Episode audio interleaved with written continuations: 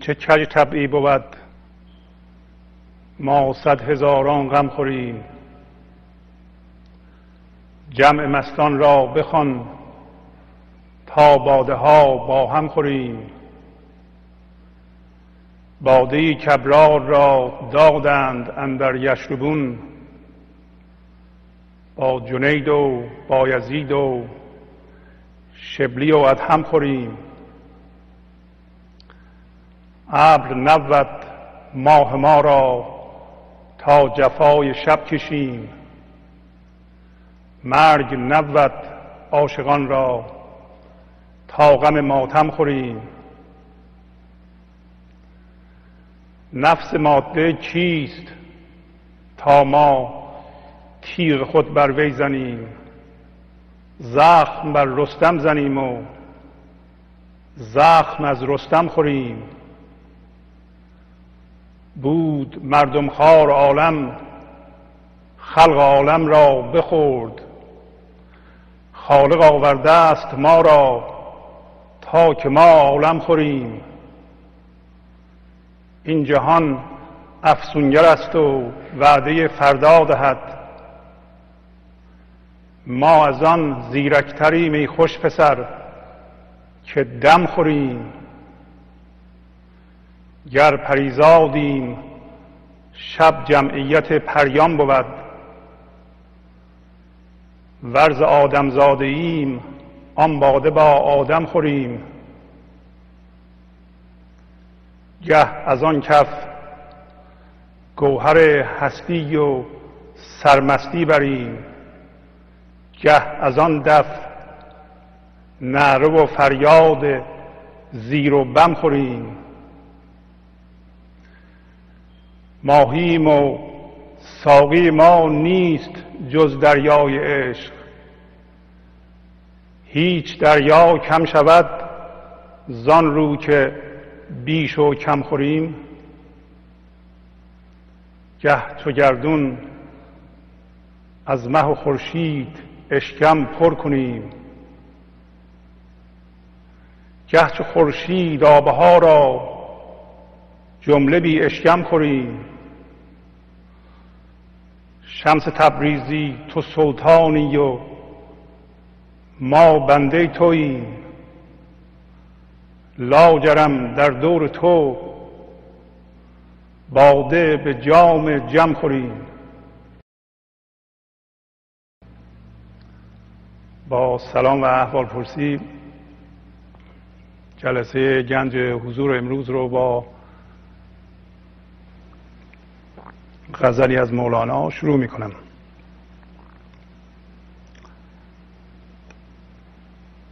همطور که می‌دونید این جلسه گنج حضور حدود هفت ماه هست که اجرا میشه و به همین ترتیب که امروز اجرا میشه اجرا شده. در اول برنامه من قدری صحبت می‌کنم بعد تلفن های استودیو رو می‌ذاریم روی صفحه و شما زنگ می‌زنید و اظهار نظر می‌کنید و کمک می‌کنید به روشن شدن مطلب.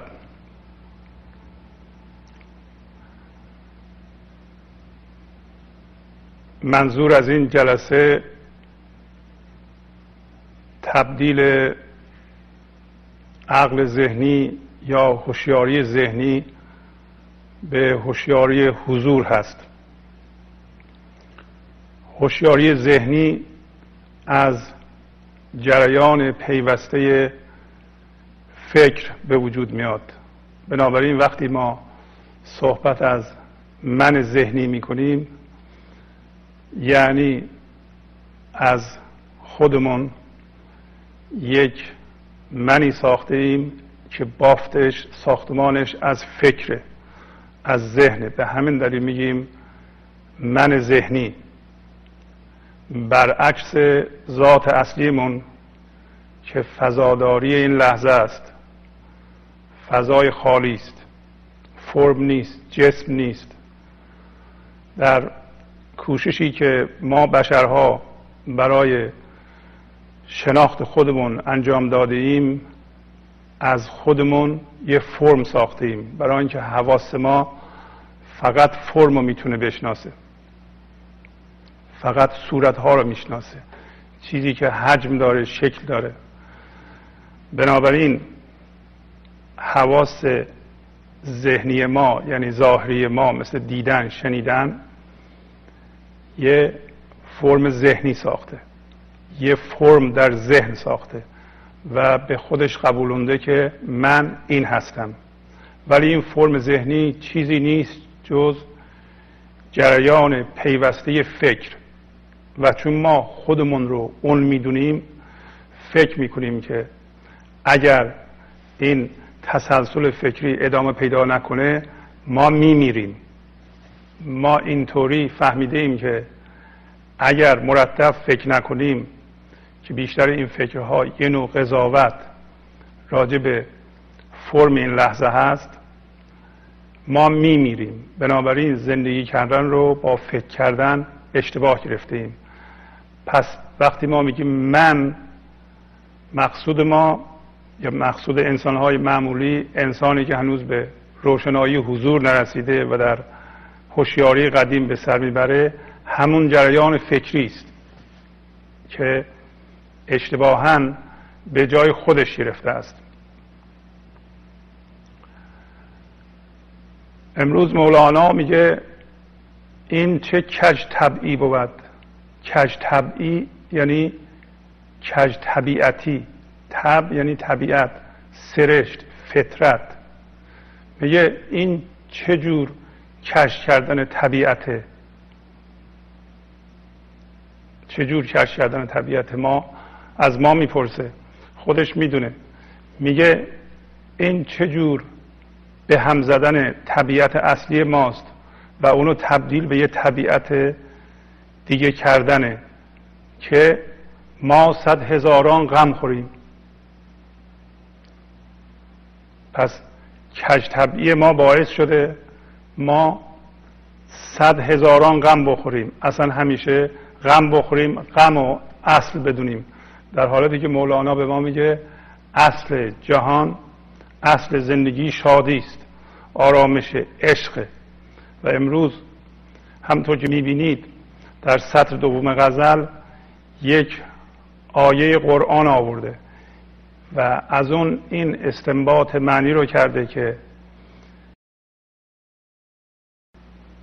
این معنا اینکه ابرار یا نیکان و آزادگان از اون شراب می‌خورند از شرابی که از بهشت میاد می‌خورند یعنی از زنده بودن زندگی در این لحظه بهرمند هستند. از دری که این لحظه به هستی برای ما باز می‌کنه از اون در عشق به وجودشون جاری میشه و اینها به این دلیل آزاده هستند به این دلیل نیکان هستند که چهار نفر از اونها رو مثل جنید و بایزید و شبلی و ادهم رو مثال می‌زنه پس آزادگان از اون شراب بهشتی می‌خورند. می‌بینین که استنباطش از مذهب و و قرآن جز عشق و شادی و آرامش جز زنده بودن و زندگی چیز دیگه ای نیست.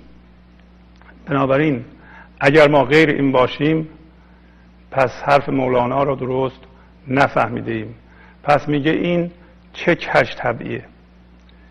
ما چجوری طبیعتمون رو عوض کرده ایم یعنی از فضاداری آگاه و هوشیار این لحظه که حافظ گفت هوشیار و حضور و مست و غرور. از هوشیاری حضور که بوده ایم تبدیل شده ایم به مستی غرور و ناهوشیاری بیخبری خواب خواب فکر خواب ماده بودن. و در نتیجه بیجان شده ایم. چرا ما تبدیل به طبیعت کد شده ایم یا کج شده ایم؟ شما نگاه کنید به وضعیت زندگیمون یعنی به خودمون برگردیم نگاه کنیم ببینیم که ما از چه چیزهایی من درست کردیم از چه چیزهایی هویت درست کردیم از چه چیزهایی. مثلا ببینید که وقتی ما می‌رسیم به یه نفر چگونه ما عجله داریم تا اون رو به یه فرم ذهنی بدل کنیم. بلافاصله پس از یه مطالعه کوتاه یه چیزی میگیم یه تفسیری راجع به اون شخص میگیم. اشخاص می‌دونین بر اساس به اصطلاح توارث ژنتیکی بر اساس یادگیری های دوران بچگی یا شرطی شدگی های فرهنگی یعنی یادگیری هایی که به صورت اتوماتیک در اومده و در از فرهنگ اونها اینا برداشت شده از جامعه که زندگی کردند رفتار می‌کنن فکر می‌کنن احساس پیدا می‌کنن بنابراین فکر و رفتار آدم ها اون آدم ها نیستند. ما رفتار و فکر یکی رو می‌بینیم بعد از شاید دو سه ثانیه به این نتیجه مفهومی یا قضاوتی می‌رسیم که این آدم اینطوریه.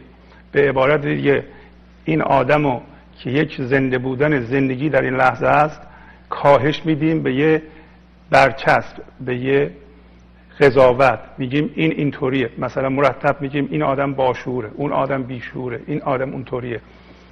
و این آدم خردمنده این آدم نفهمه این آدم ظالمه اون آدم اینطوریه. این برچسبه ها رو ما عادتا انجام میدیم. حواسمون نیست که تولید این برچسبه ها رفتاری است شرطی شده و عمیقا ناآگاه در ما. ما حواسمون نیست که ما داریم این کارو می‌کنیم. ما آگاه نیستیم که ما داریم این کارو می‌کنیم. و و در ضمن حواسمون نیست که وقتی ما این کارو می‌کنیم نه تنها اون آدم رو به یه جسم کاهش میدیم. میگیم این آدم اینه. یعنی یه فرم ذهنی یه کانسپت ذهنی تبدیل می‌کنیم. خودمون را هم داخل اون جعبه به اصطلاح فکری قرار میدیم. یعنی وقتی اونو کاهش میدیم به به یه فکر خودمون هم باید کاهش پیدا کنیم به همون فکر. پس نه تنها اون آدم رو زندانی می‌کنیم در اون جعبه خودمان را هم زندانی می‌کنیم در اون جعبه. ما می‌خواهیم خودمون و دیگران رو آزاد بکنیم. از چی؟ از این جعبه های فکری که دیگران گذاشته ایم و خودمون را هم گذاشته ایم ما حواسمون نیست که در این قضاوت ها و در این برچسب ها در این قوطی های فکری که مردم رو گذاشته ایم و خودمون هم گذاشته ایم محدودیت ایجاد کرده ایم زندان برای خودمون و دیگران ایجاد کرده ایم بنابراین می‌خواهیم از این زندان ها و خودمون و دیگران رو آزاد کنیم. از هوشیاری قدیم به هوشیاری حضور برسیم. از هوشیاری که این برچسبه ها و قضاوت ها به ما میده برسیم به هوشیاری و لطافت زنده بودن زندگی این لحظه که دیگران رو هم به صورت زندگی ببینیم و حضور فعال ببینیم اون حضور خدایی ببینیم. بنابراین به اون شرابی که مولانا در این غزل اشاره می‌کنه دسترسی پیدا کنیم. اون شراب این لحظه در حال پیموده شدن به ماست. این لحظه در حال دمیده شدن به جان ماست به بدن ماست. اجازه بدیم از اون شراب ما هم با سایر مستان و به اصطلاح خردمندان بخوریم. یکی از عواملی که سبب هویت میشه برای ما که ما طبعمون رو کج می‌کنیم حرفه ماست. حرفه ما ما بر اساس کاری که انجام میدیم هویت ایجاد می‌کنیم. مثلا یه دکتر تا زمانی که تو مطب بشه و مریض تو اتاقشه مریض رو معالجه می‌کنه یا معاینه می‌کنه؟ دکتره. دکتره نه اینکه هویتش دکتره بلکه وظیفهش رو به عنوان دکتری انجام میده. یعنی سعیش رو می‌کنه تا مرض مریض رو تشخیص بده یا اونو جراحی بکنه عمل بکنه و بهترین سعیش رو می‌کنه. وقتی این به اصطلاح مدت معاینه تمام شد دیگه دکتر نیست بلکه یک انسان زنده است در این لحظه. هویتی نداره. که بگه من دکترم. اگر بخواد این دکتر بودن رو با خودش به بیرون از مطبش حمل بکنه کلی انتظارات این من ذهنی به وجود خواهد آورد. مثلا چه جوری باید آدم هایی که منو می‌بینن با من رفتار بکنند؟ به من باید چی بگن؟ من به اونها باید چی بگم؟ چه کاری دکتر می‌کنه که مقبول جامعه است؟ چون هویت رو با خودش همه جا حمل می‌کنه. ممکنه این انتظارات سبب بشه که برنجه. و در حالی که این انتظارات یک انتظارات ساختگی است انتظارات اصیل نیست و از هویتی که وجود نداره به وجود اومده. قرار بود که تا زمانی که مریض تو مطب این آدم دکتر باشه. وقتی از مطب رفت بیرون در خونه یا در کوچه بازار مثل یک انسان معمولی اون هم زندگیشو بکنه اون هم شادیشو بکنه. نه بر اساس این هویت یه سری تناب دست باش ببنده و به وسیله این محدودیت ها ناشاد بشه. یا یه معلم تا زمانی که دانشجو یا دانش آموز در کلاسش هست معلمه. همین که دانشجو کلاس ترک می‌کنه دیگه معلم نیست. بر اساس اون هویت تشکیل نمیده. اگر هویت تشکیل بده یعنی بگه من این هستم من معلم هستم من باید این هویت رو با خودم همه جا ببرم به همه معرفی کنم که من معلم هستم. همین انتظاراتی به وجود میاره در در این فرم که او شده و این انتظارات به دنبالش محدودیت ها هست و دست خودش میبنده. اون موقع از حرکت باز میمونه از زنده بودن باز میمونه. بنابراین تا زمانی که مثلا تا زمانی که من اینجا هستم یه برنامه را اجرا می‌کنم. قرار نیست بر اساس این برنامه برای خودم هویت تشکیل بدم و این هویت رو با خودم حمل کنم. همین که از اینجا رفتم بیرون من هم یه آدم عادی هستم. در واقع می‌تونم بگم هیچ هویتی ندارم بلکه زنده بودن زندگی فضاداری این لحظه هستم. یعنی یک فضای خالی هستم. یعنی هیچی نیستم. نه اینکه ما بگیم هیچی نیستم یعنی شخصیتی ندارم بلکه آزاد هستم. هر جا دلم خواست میرم هر جا دلم خواست رفتار می‌کنم به طور معقول بر اساس هویتی که در واقع سمت معلمی به من یا یکی دیگه میده دست پامو نمیبندم. یا خیلی از ماها بر اساس رولی که به عهده گرفته ایم مثل پدر و مادر بر اساس خودمون هویت درست کردیم. اگر من یه پدرم تا زمانی که بچه من من مورد مشاوره قرار میده به عنوان پدر من سمت پدری دارم و شروع می‌کنم به راهنمایی کردن و وقتی که این مشاوره تمام شد ما دیگه با هم رفیق هستیم دوست هستیم. اینطور نیست که من هویت پدری رو تماما با خودم حمل کنم و انتظار به وجود بیارم که بچه من باید چجوری رفتار کنه؟ هرچی من میگم اون باید کوش بده. هیچ اصلا نباید سوال بکنه. اصلا نباید مورد سوال قرار بده. حرفهای منو این که دیگه سوال نداره این که دیگه بحث نداره هرچی من میگم باید همون باشه. اینا هویتی که یه پدر بر اساس نقش پدری برای خودش ایجاد می‌کنه و دست پای خودش رو میبنده. چه بسا که دچار تعارض بشه دچار اختلاف بشه دچار مسئله بشه.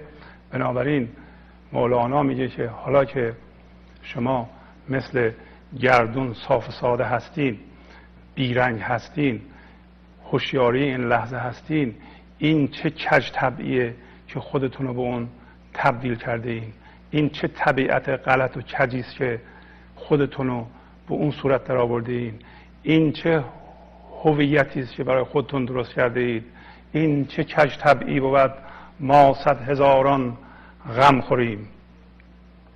میگه چه چرا طبیعتتون رو عوض کرده اید شما قرار بود هوشیار و حضور بشید. شما قرار بود خود زندگی بشید و خود زندگی هستید. و از این شرابی که بهشتیه و سایر مستان خوردن شما هم بخورین. چطور شده که شما طبیعتتون رو کش کرده این و هر لحظه غم می‌خورین. هر لحظه دست پای خودتون رو میبندین. هر لحظه بر اساس هویت کاذب و قلابی یه غمی برای خودتون ایجاد می‌کنید. و فکر می‌کنید که این غم طبیعیه. میگه این غم طبیعی نیست. ذات جهان نیکه. این این آیه ای که از قرآن میاره از ذات هستی میاد. ذات هستی نیکه شادیه عشق آرامشه سکون و بیرنگی سادگی اینطوری نیست که ما زرنگ باشیم. فکر کنیم که ما زرنگی می‌کنیم. اگر زرنگی کنیم ما به جای شادی غم می‌خوریم. ما طبیعتمون رو کج می‌کنیم و از طبیعت اصلیمون خارج میشیم. یه فطرت کاذب و ساختگی و مصنوعی برای خودمون درست می‌کنیم.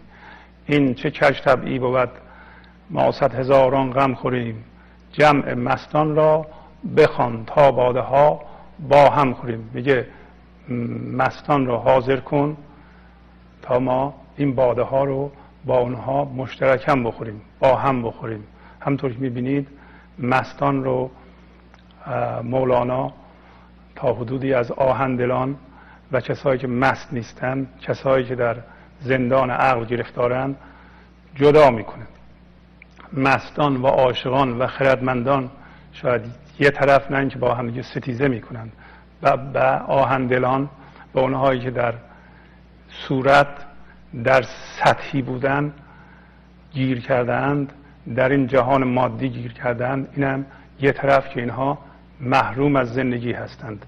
همونطور که در طول غزل خواهیم دید. پس میگه این ابرار یا نیکان از باده بهشتی می‌خورند.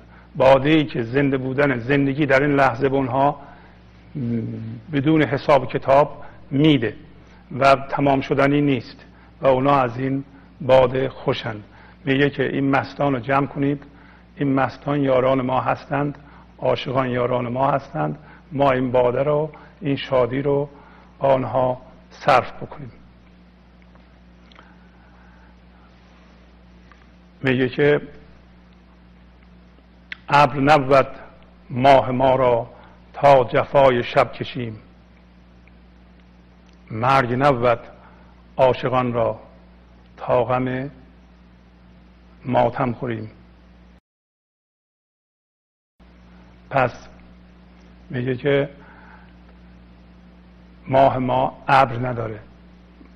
یعنی اون روشنایی که الان دنیای من روشن می‌کنه زمانی که ما به حضور می‌رسیم زمانی که اون گنجی که زیر این تسلسل فکری پنهانه وقتی که این فکر در اثر کم کردن این قضاوت های ما و لیبل زدن های ما کم میشه ما یواش یواش این هوشیاری رو از این فرمه های فکری آزاد می‌کنیم و یه هوشیاری خالص به دست میاد و این هوشیاری خالص تبدیل به حضور میشه. میگه این ماه این روشنایی ابر نمی‌تونه جلوشو بگیره. این ماه معمولی نیست که ابر بیاد تاریکش کنه تا شب بکنه تا ما جفای شب بکشیم. توضیحی می‌خواستم بدم راجع به اشعاری که من می‌خونم. این اشعار رو به خاطر این نمی‌خونم که شاید بعضیا فکر می‌کنند من بهترین شعر رو انتخاب می‌کنم می‌خونم. و زیباترین حالا از نظر جمله بندی یا هر چیز دیگه اینطور نیست. این اشعار رو می‌خونم من برای اینکه معنی رو از توی اون بیرون کشیده باشم. بنابراین لزوما من زیباترین شعر رو انتخاب نمی کنم یا اصلا در سطح زیباترین یا زیباتر یا بهتر در این جلسه کار نمی کنیم در سطح مقایسه کار نمی کنیم بلکه یه مطلبی رو اینجا می کنیم که از توش معنا بیرون بیاد. این خواهش رو می‌خواستم از دوستان بیننده بکنم که بعضی موقع ها گله می‌کنن که این ما باید از شاملو شعر بخونیم ما از باید از شاعران دیگه شعر بخونیم. ما اصلا برای شعر خوندن نیومدیم. من آدم شعرخان نیستم. و اینم جسارت می‌کنم در حضور شما. اشعار رو می‌خونم. شماها حتما بهتر از من می‌خونید. و ولی من مجبورم اینجا بخونم تا معنا رو از توش با هم در بیاریم. اما برای اینکه گنج حضور در ما کشف بشه و با عنوان بهش دسترسی پیدا بکنیم این مطالب رو در عمل باید به اجرا بگذاریم. شما از هر جلسه گنج حضور ببینید که چه چیزی رو یاد می‌گیرید و چه چیزی رو در عمل ازش استفاده می‌کنید. یعنی در متن زندگی در کاری که می‌کنید در برخوردتون با دوستان یا با مشتری یا با هر کسی دیگه که برخورد می‌کنین یا در فروشگاه با فروشنده ببینید آیا این مطالب رو می‌تونید اجرا بکنید. مثلا امروز ما صحبت کردیم شما می‌تونید انتخاب کنید که دیگران رو به یه مفهوم ذهنی کاهش ندید. وقتی با کسی برخورد می‌کنیم ما اونها رو به یه قضاوت یا یه مفهوم کاهش نمیدیم. اونها زنده بودن زندگی هستند و دیدن اونها به صورت زندگی ما را هم زنده می‌کنه. اینو ببینید که از فردا می‌تونید اجرا بکنید در برخورد با مردم یا اینکه گاهی اوقات یک الگوی ناآگاه و عمیقا شرطی شده در ما هست که ما در این کاری که یکی دیگه می‌کنه یعنی یکی دیگه قضاوت می‌کنه ما بلافاصله میپریم وسط و شرکت می‌کنیم در این قضاوت و کاش دادن دیگران به یه الگوی ذهنی. یعنی ما فکر می‌کنیم که دیگران همون رفتارشون هستند یا باوراشون هستند و بر اساس اونها یه برچسبی روی اینها می‌زنیم یه به اصطلاح لیبلی روی اینها می‌ذاریم و اگر یکی دیگه این کارو می‌کنه ما هم زودی ناآگاهانه و به صورت شرطی شده در این شرکت می‌کنیم. مثلا یکی میگه آ ببین این آدم چقدر آدم به اصلاح بی عقلیه ما میگه آ راست میگه ها. واقعا همینطوره. بدون اینکه اصلا خبر داشته باشیم جریان چیه و ببینید که این موضوع رو در خودتون می‌تونیم ببینید. حالا اگر ما خودمون رو نمی‌تونیم مورد به اصطلاح نظارت قرار بدیم می‌تونیم اینها رو در دیگران نظارت کنیم. شاید ببینید که از فردا دیگران وقتی حرف می‌زنن وقتی حرف می‌زنن آیا تون تون این برچسبه ها رو و این قضاوت ها رو رو مردم می‌ذارن و اینها رو کاهش میدن و یک و یک قوطی مثل یک قوطی کبریت منتها دیوارهاش از فکر از مواد ذهنیه میگه این اینطوریه اون اونطوریه. حالا ببینید اینو اگه در خودتون نمی‌تونیم ببینید در دیگران می‌تونیم ببینید. اگر در دیگران دیدید بلافاصله ببینید شما همون کار رو نمی شما در برچسب گذاری شرکت ندارین. اگر دیدین دارین. بدونین که این یک موضوع ناآگاه و عمیقا شرطی شده در ماست. ما با این کار اون من ذهنی کاذب رو باد می‌کنیم. در واقع اصل موضوع اینه که ما یکی رو در یه موضع غلط و اشتباه قرار بدیم و بلافاصله ازش نتیجه بگیریم که ما در موضع درست و برتر هستیم. با این کار این من ذهنی ما باد می‌کنه. ما بزرگتر و بهتر دیده میشیم. تمام شاید فلسفه برچسب گذاری قضاوت برای اینه که این من ذهنی مصنوعی بزرگ بشه و و با این کار هی مرتب ما خودمون رو تایید می‌کنیم. خودمون رو به اصطلاح به خودمون اعتبار مجدد می‌کنیم تا از اعتبار نیفتیم. در هر قضاوت و برچسب گذاری باید یکی در موضع غلط قرار بگیره. اصلش اونه. اصلش اونه که ما یکی رو در یه به اصطلاح موضع اشتباه قرار بدیم تا این موضع ما خود ما بالاتر بره و ما خودمون رو دوباره به به اصطلاح درجه اعتبار برسونیم. نگران نباشیم که ما از اعتبار افتادیم. پس حالا که ما اسانس این موضوع رو شناسایی کردیم ما می‌تونیم کمتر قضاوت کنیم. این معنیش نیست که رفتار غلط رفتار غیر موثر دیگران رو نبینیم. اینطوری نیست که هر کسی هر کار بکنه ما اینو بپذیریم. نه اینطور نیست. بلکه بر اساس اون هویت درست نکنیم. اگه کسی یه کار غلطی می‌کنه ما می‌تونیم کار غلط رو ببینیم. بگیم این از نظر علمی درست نیست از نظر مدیریتی درست نیست. این کار به اون نتیجه که تو می‌خوای نمی‌رسه. ولی اینطوری نیست. ها شما چطور این کار انجام می‌دید چطور نمی‌فهمید؟ یعنی شما به این درجه فهم شعور نرسیدین تا حالا که این موضوع رو بدونید و این یعنی من دارم واکنش نشون میدم و واکنش نشون دادن یعنی یه منی حول و حوش این موضوع درست شده این که داره واکنش نشون میده. یعنی عکس عمل نشون میده. هر موقع ما عکس عمل نشون میدیم یعنی اینکه یه من درست شده حول و حوش یک چیزی که گفتیم این چیزها بی نهایت تعدادشون زیاده. هر موضوعی ممکنه محور واکنش ما قرار بگیره. هر موقع شما واکنش نشون میدین یعنی یه من درست شده. اون من زندگی رو داره می‌خوره. زنده بودن زندگی رو در این لحظه میبلعه. اصلش اینه که ما غیر موثر بودن رفتار یه نفر رو ببینیم ولی بر اساس اون برای اون آدم هویت درست نکنیم. نگیم تو این رفتار غیر موثر هستی پس تو آدم غیر موثر هستی. پس حالا ما آدم موثرتری هستیم. حالا که اینو تشخیص دادیم. بنابراین من ما بهتر از من شماست. باید دقت کنیم وقتی این موضوع رو داریم اینطوری ما باش برخورد می‌کنیم هم اونو در یه به اصطلاح قوطی فکری قرار میدیم هم خودمون میریم تو اون قوطی کبریت که در واقع در زندان اون قوطی قرار می‌گیریم.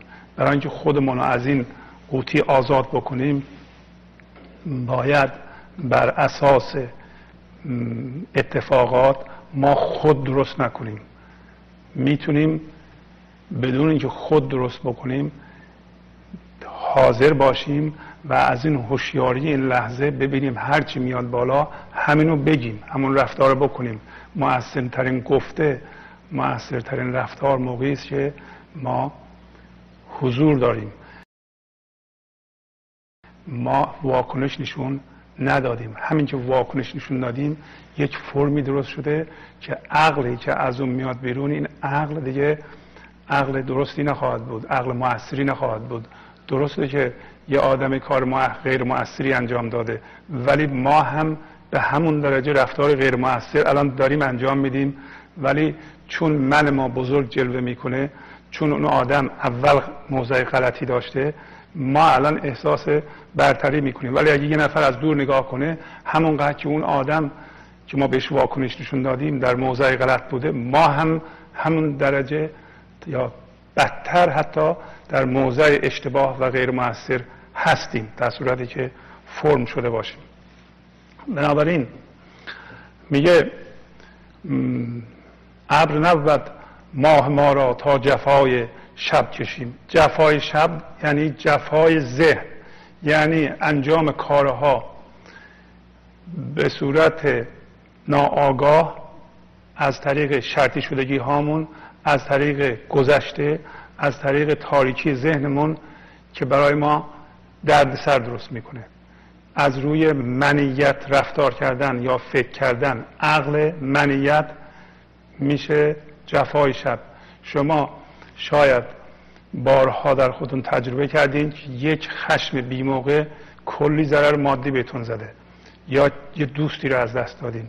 یا یه همکاری رو از دست دادین یه کارمندی رو از دست دادین یا یه مقامی رو از دست دادین یه فروشی رو از دست دادین. فقط به خاطر یک حرف بیموقع و و بیهوده که در اونجا به اصطلاح جا نمی شده و این حرف از منیت سرچشمه می گرفته از روی خشم سرچشمه می گرفته یا حتی از روی ترس سرچشمه می گرفته. این در تاریکی شب صورت گرفته. یا در تاریکی ذهن صورت گرفته. اگر ما در تاریکی ذهن نبودیم و حضور داشتیم اون حرف رو در موقع نمی زدیم میگه پس ماه حضور و گنج حضور شب نداره. بنابراین مولانا میگه ابر نبود ماه ما را تا جفای شب کشیم. به محض اینکه این روشنایی به وجود میاد بیاد ما شرطی شدگی ها یا یادگیری های گذشته منو که برای ما دردسر درست می‌کنند و الگوهای ناآگاه هستند و شرطی شده عمیق در ما هستند ما اونا رو می‌بینیم و خودمون از اونا جدا می‌کنیم. از شب میایم بیرون و راهمون روشن میشه. مرگ نبود عاشقان را تا غم ماتم خوریم. این قصه های ما یا قصه این دنیاست در واقع چوب اشتباهات ماست. یا اینکه یکی فوت می‌کنه ما در مرگ اون ماتم می‌گیریم. میگه عاشقان نمیمیرند. عاشقان مرگ نمی‌شناسند. درست هم است کسایی که با اون یک زندگی که تمام جهان رو فعال می‌کنه و این لحظه این زندگی در تمام کائنات در تمام موجودات در ما دمیده میشه این مرگ نمی‌شناسه. بنابراین عاشقان چون اون یه زندگی هستند هر کسی که عاشق باشه اون یه زندگی است که در تمام عالم دمیده میشه در وجود اونم دمیده میشه و به صورت حضور فعال کننده در این بدن ما وجود داره. شما می‌تونید در آرامش و سکون این لحظه اون حضور فعال کننده رو که بدن شما را فعال می‌کنه و جنبش بهش میده حس کنید. یعنی اون زندگی خام رو که هنوز به زندگی در نیامده اون حس کنید. اگر اینو حس کنید عشق رو حس کردین. با طریق اون یه زندگی با تمام هستی یکی میشین. این اسم وحدت عشق. و این شما رو زنده می‌کنه آرام می‌کنه و و فعال می‌کنه. و این بی نهایت خلاق هست. خرد از اونجا سرچشمه می‌گیره. بنابراین این این چنین آدم ها آدمایی که به این درجه رسیدن نمیمیرند. برای اینکه این مرگ جسمی که ما می‌بینیم این مرگ جسمی عکس تولده. ما باید بگیم تولد مرگ نه اینکه مرگ و زندگی. زندگی اصلا عکس نداره. مرگ عکسش تولده. یا یه روزی متولد میشیم یه روزی همین جسم میفته دیگه. اون لطافت خدایی در این جسم دیگه ظهور نمی‌کنه. بنابراین ولی اون لطافت خدایی مرگ نداره که ما اون هستیم. تمام صحبت اینه که عاشقان اون هستند. پس چون عاشقان نمیمیرند انسانهای عاشق در مرگ همدیگه هم ماتم نمی‌گیرند. چون به عینه می‌بینن که دوستاشون نمیمیرند. ولی انسانهایی که آهندل هستند و در نفسشون زندگی می‌کنند حتما میمیرند. اینا از مرگ میترسند. انسان عاشق و عارف از مرگ نمیترسه. برای اینکه می‌دونه که مرگ وجود نداره. مرگ اصلا من البته دارم دلم می‌خواد شما این گفته ها را قبول کنید ولی اصراری ندارم. مرگ و بدن یک توهمه. علت این که ما مرگ رو میگیم مرگ برای اینکه این بدن رو اصل گرفتیم. این بدن فیزیکی رو در واقع ذهن ما ایجاد می‌کنه. ذهن ما چون نمی‌تونه درست ببینه ذهن حسی ما اون ریزبینی رو نداره اون عقل رو نداره اون خرد رو نداره. این بدن رو به عنوان یک موجود آسیب پذیر و میرا جلوی روی ما به اصطلاح علم می‌کنه. میگه تو این هستی بنابراین آسیب پذیر هستی مرگ پذیر هستی. فناپذیر هستی باید بترسی و اصلا تمام یا قسمت عمده ای از منیت ذهنی ترسه ترسه. کسی که عاشق باشه نمیترسه. عاشقان نمیترسن. برای اینکه از می‌دونن مرگ وجود نداره. اما آهندلان و کسایی که به روشن به روشنایی این لحظه هنوز نرسیدند میترسند. این نه اینکه عیب باشه. همه ماها هنوز داریم سعی می‌کنیم که هوشیار کامل بشیم. این لحظه به طور کامل زنده بشیم. از این برنامه برای اون این عیب نیست بلکه یک وضعیت خاصی است که ما درش گیر کرده ایم و ما می‌تونیم خودمون از این نوع هوشیاری در یه به هم زدن چشم به هم زدن بشکن زدن هیچ فاصله ای نمی‌خواد. از این هوشیاری به اون هوشیاری مبدل کنیم. همونطور که بارها گفتم این تمرین نمی‌خواد برای اینکه تمرین زمان می‌گیره. این تبدیل زمان نمی‌خواد. با همین به هوش آمدن ها به همین بیدار شدن ها به همین گوش دادن ها به همون تعمل کردن ها نه فکر کردن ها بلکه تعمل کردن ها تعمل یعنی همینطوری آزاد بذاری. مثلا غزل مولانا در وجودت کار کنه. ما بیدار میشیم. پس عاشقان مرگ نمیدار ندارن. بنابراین عاشقان در غم دوستاشون هم گریه نمی‌کنند چون می‌دونن اونا نمیمیرند. ابر نبود ماه ما را تا جفای شب کشیم. مرگ نبود عاشقان را تا غم ماتم خوریم. پس عاشقان خردمندان نه جفای این دنیا را می‌کشند اینا می‌دونن که هر دردسری و هر رنجی برای ما تولید میشه ما خودمون تولید می‌کنیم. قبول این مطلب برای من ذهنی بسیار سخته که ما رنج رو خودمون تولید می‌کنیم.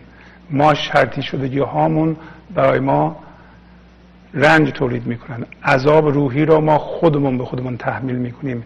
گرچه به نظر میاد اون آدمی که اون کار می‌کنه اونی که داره مرا عذاب میده. اگر اون, اون شخص اون کار نکنه ما عذاب نمی‌کشیم.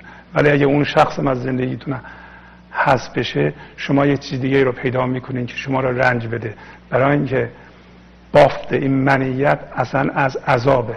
رنج نکشه دیگه وجود نداره. برای همینه که میگه این چه کش طبعیه. کش طبعی معنی داره. ما کش شدیم. و طبیعتمون رو صاف بکنیم و جور بکنیم و این به وجود نخواهد اومد مگر اینکه ما به همین ترتیب که داریم عمل می‌کنیم خودمون رو بسپاریم به غزل مولانا و بذاریم رو ما کار بکنیم نفس ماده کیست؟ تا ما تیر خود بر وی زنیم. زخم بر رستم زنیم و زخم از رستم خوریم. میگه نفس کیه که ما باش بجنگیم؟ و راستم میگه شما با نفس نمی‌تونی بجنگی. با نفس بجنگی میشی نفس. با هر چیز بدی شما بجنگید تبدیل به اون نوع میشید. ما با ستیزه نمی‌تونیم از چنگ نفس رها بشیم. ستیزه با نفس یعنی قوی تر کردن نفس. ستیزه با قصه به زور نمیشه از چنگ قصه رها شد. اگر یه موردی دارین که باش قصه می‌خوریم به زور نمی‌تونید ازش راحت بشید. باید تسلیم بشید. تسلیم عبارت از ایجاد یه مقدار زندگی یا فضای خالی در اطراف اون. اگر ببینید مولانا در اینجا به ما راهنمایی می‌کنه. میگه گاهی مثل گردون از ماه و خورشید پر میشیم یعنی ما اون فضای خالی هستیم. مثل گردون یعنی آسمان. آسمان فضای خالیه که این ماه و خورشید و یا بقیه ستارگان رو در بر گرفته. گاهی اوقات شما یه آسمان درون دارین که این افکار و عقاید و هر چی هست مسائل رو در اون می‌تونید در بر بگیریم به محض اینکه یه مقدار فضا و زندگی در اطراف هر چیزی که شما شما رو اذیت می‌کنه ایجاد کنید نه اینکه باش بستیزید اون شروع می‌کنه به تغییر کردن. بنابراین ما با مسئله من ستیزه نمی کنیم برای اینکه مسئله عین نفس. با نفس نمیشه ستیزه کرد. برای اینکه هر موقع ستیزه کنیم اونو داریم قوت و قوام بهش میدیم. اصلا به علت ستیزه کردن که نفس به وجود اومده. نفس وقتی با نفس ستیزه می‌کنیم یعنی با خود نفس داریم با نفس ستیزه می‌کنیم این کار نفس و بزرگتر و قویتر و محکمتر و مستقرتر و نمی‌دونم غالبتر می‌کنه. و دیگه ما نمی‌تونیم از چنگش رها بشیم. هر چیزی که بدی در جهان هست اگر باش ستیزه بکنیم بدتر میشه. و ما باید فضای خالی در اطرافش ایجاد بکنیم. به اصطلاح یعنی بپذیریم. پذیرش همونطور که بارها من توضیح دادم معنیش اینه که ما فضای خالی در اطرافش ایجاد کنیم. یعنی تعارض داخلی یا ستیزه درونی با آن نکنیم. معنیش این نیست که در بیرون نمی‌تونیم بگیم نه. مثلا اگر کسی از ما پنج بار قرض گرفته و قرضشو نداده الان میاد به من میگه به من میشه هزار دلار قرض بدی. خب من می‌تونم بگم نه. ولی دلیل نمیشه که در درون با این ستیزه کنم و بر اساس اون من درست کنم و واکنش نشون بدم بگم تو چه جسارتی تو از من بازم پول می‌خوای؟ خجالت نمی‌کشی پول می‌خوای؟ یعنی چی؟ تو حالا هم قبلی ها رو ندادی. این یعنی واکنش و من ایجاد کردن. اینطوری نیست که هر کسی هر چی بخواد ما میگیم باش. خب شما هزار دلار می‌خوایم بفرمایین هزار دلار. خدمت شما. درسته که پنج دفعه قرض کردی ندادید ولی این هزار دلار خدمت شما بعد می‌پرسه. می‌تونم با این هزار دلار مشروب بخرم بخورم و دراغ بکشم. میگیم بله بله. بفرمایید. بله بکشید. بعد میگه حالا وقتی من مشروب خوردم دراغ کشیدم شما سوار ماشین من میشی. بریم گردش کنیم. بله بله ما هم سوار میشیم. نه اینطوری نیست. ما می‌تونیم بگیم نه. در بیرون می‌تونیم بگیم نه و جلوش وایسیم. ولی در درون لازم نیست که بر اساس اون موضوع ما یه من درست کنیم. همینی که واکنش نشون بدید دیگه من درست شده ما از اون فضا جدا شدیم. خیلی متشکرم از اینکه به برنامه توجه فرمودین. از امیل عزیز تشکر می‌کنم که کمک کردن به اجرای این برنامه تا هفته بعد با شما گنج حضور سی دی و دیویدیو های گنج حضور بر اساس مصنوی و قذریات مولانا و قذریات حافظ. برای برخورداری از زنده بودن زندگی این لحظه و حس فضای پذیرش و آرامش نامحدود این لحظه برای حس شادی آرامش طبیعی درونی و بروز عشق در شما. برای سلامتی تن ذهن و لطیف کردن احساس شما. برای خلاص شدن از مسائل زندگی توهمات ذهنی بی‌حوصلگی دلمردگی بی انرژی بودن. و رسیدن به حالت شادی طبیعی. برای شناخت معانی زندگی ساز نوشته های مولانا و حافظ در مدت کوتاه. برای سفارش در آمریکا با تلفن 818 970 3345 تماس بگیرید.